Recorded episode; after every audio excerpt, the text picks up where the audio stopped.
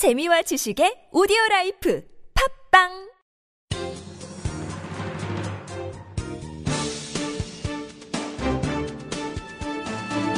일간 사설 5월 4일 월요일 한겨레 사설. 공무원 연금 개혁 타협 의미 살려 실천 힘써야. 여야 양당은 6일 열리는 국회 본회의에서 공무원 연금 개혁 단일안을 처리하기로 2일 합의했다. 전날 여야 정치권과 공무원 단체 등으로 이뤄진 국민 대타협 기구는 활동 종료 시한을 하루 앞두고 단일안을 내놨다. 올해 1월 대타협 기구가 구성된 지 약 넉 달 만이다. 개혁안의 뼈대는 현행보다 30% 정도 더 내고 10% 정도 덜 받는 구조다. 보험료는 5년에 걸쳐 월 소득의 7%에서 9%로 올라가고 연금 지급률은 20년간 1.9%에서 1.7%로 낮아진다. 예를 들어 월 평균 300만 원을 받으면서 30년간 일한 공무원의 경우 다달이 되는 보험료는 현행 21만 원에서 27만 원으로 오르고 퇴직 후 받는 연금액은 171만 원에서 153만 원으로 줄어든다. 여야는 또 공무원 연금 개혁을 통한 재정 절감분 일부를 국민연금 사각지대 지원 재원으로 활용하고 국민 동의를 거쳐 국민연금 명목소득 대체율을 40%에서 50%로 올리기로 뜻을 모았다. 정치권과 이해 당사자들이 오랜 진통 끝에 대타협의 모양새를 띠게 됐다는 점은 일단 다행스럽다. 모두가 동의하듯이 공무원 연금 개혁은 국가의 미래가 걸린 일이다. 하지만 이해 당사자인 공무원들의 적정 노후소득 보장과 재정 건전성 확보 및 국민연금과의 형평성이라는 대원칙 사이에서 쉽사리 최적의 균형점을 찾기 어려운 과제임에 틀림없다. 처음부터 여야와 공무원 단체의 시각차가 컸던 건 피할 수 없었다. 그렇기에 더더욱 갈등을 조정하고 타협을 이뤄내는 과정이 중요했는데 이번에는 작은 결실을 이루게 된 점은 그 자체로서 평가받을 만하다. 재정 절감 효과가 애초 정부 여당 안에 미치지 못하고 국민연금과의 형평성도 근본적으로 이뤄내지 못했다고 해서 신용만 냈다. 안 하느니 못한 개혁 따위로 무조건 폄훼할 건 아니다. 현재 파행으로 치달아진 노동시장 구조 개선을 위한 사회적 대화 역시 노사정 모두가 인내심을 가지고 다시 머리를 맞대기를 기대한다. 어렵사리 단일 안이라는 한 고비를 넘어섰지만 여전히 숱한 과제가 남아있다.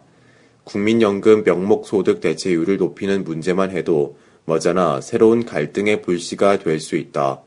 공무원 연금 개혁에 참듯이 공적 연금 기반 강화로 열매를 맺어야 한다는데 반대할 사람은 없다.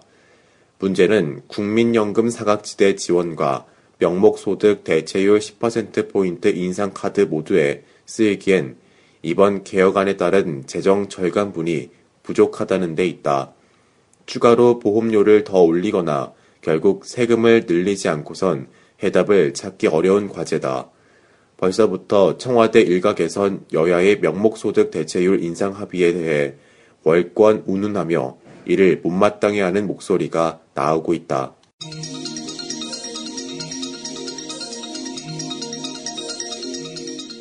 최료앱과 차벽으로 대화 거부한 불통 정부 1, 2일 서울 시내에선 집회 참가자들과 경찰 사이에 충돌이 벌어졌다.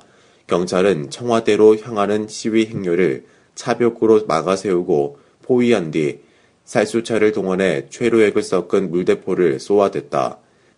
시민들과 세월호 유가족들을 직접 겨냥한 최루액 물대포로 여러 사람이 실신하고 구토하며 괴로워했다. 참으로 잔인하고 끔찍한 짓이다. 국제 엠네스티의 긴급 논평대로 공공의 안전에 어떤 위협도 가하지 않는 평화로웠던 시위대를 상대로 최료액까지 섞은 물대포를 쏘아가면서 해산시켜야 할 이유가 어디에 있는지 묻지 않을 수 없다. 경찰은 과도하고 부당한 공권력 사용을 중단해야 한다. 요즘 들어 경찰의 진압 수위는 갈수록 높아지고 있다. 세월호 관련 집회에서 캡사이신 물대포가 뿌려진 것은 처음이다. 집회장을 수십 대의 경찰차로 둘러싸고 가로막는 차벽도 다시 등장했다. 차벽을 흔드는 따위 괴한 행동이 일부 있었다고 해도 애초 대치와 충돌은 경찰의 과잉 진압에서 촉발되고 격화했다고 봐야 한다. 따지자면 차벽으로 통행을 막는 것 자체가 헌법에 어긋나는 일이고 공공의 안전에 명백한 위협이 없는 터에는 경찰이 함부로 해산 명령을 내릴 수도 없다. 그런데도 막무가내로 무차별 진압을 일삼는 경찰의 행태를 보면 시민과 유족을 정권의 적으로 여기는 게 아닌지까지 의심된다. 정부는 왜 이런 충돌이 벌어지는지 돌아봐야 한다. 유족과 시민들이 청와대로 향한 것은 세월호 일주기에 남미 순방을 떠났다가 돌아온 박근혜 대통령에게 정부의 세월호 특별법 시행령 폐기를 직접 요구하고 그 대답을 듣기 위해서였다. 참사의 책임자일 수도 있는 정부가 정부 자신에 대한 조사를 관장하고 정부가 정한 것까지만 조사하도록 한 정부 시행령으로는 진상규명이 불가능하다는 게 유족들의 절규다. 정부는 그 요구를 귀 기울여 듣고 성실하게 답하기는커녕 매운 체류액과 물대포 차벽을 앞세워 유족과 시민들을 가로막았다. 대화 대신 진압 일변도로 가니 시위가 이어지고 충돌이 격화하는 것이다.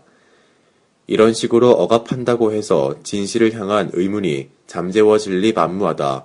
대통령과 정부는 유족들의 호소에 귀막지 말아야 한다. 당장 4일 국무회의에 시행령을 상정하겠다는 방침부터 거두는 게 옳다.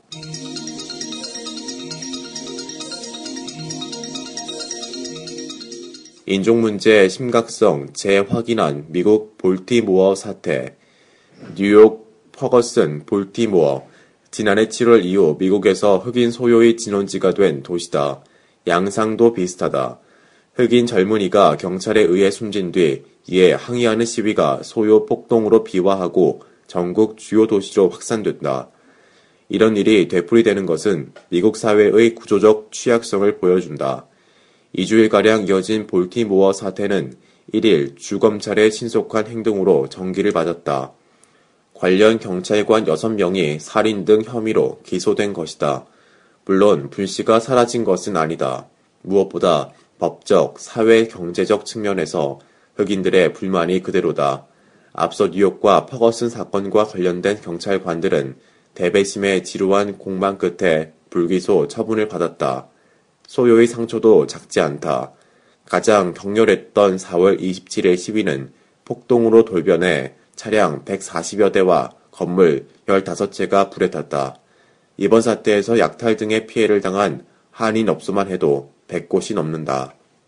소요가 쉽게 전국으로 확산되는 것은 주요 도시 흑인들의 사정이 비슷하기 때문이다. 볼티모어에서는 흑인과 백인 거주지가 엄격하게 분리돼 있다.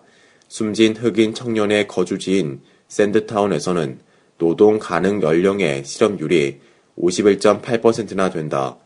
미국에서는 볼티모어보다 인종 간 거주지 분리 현상이 심각한 도시가 시카고, 애틀랜타 등 여러 곳 있다.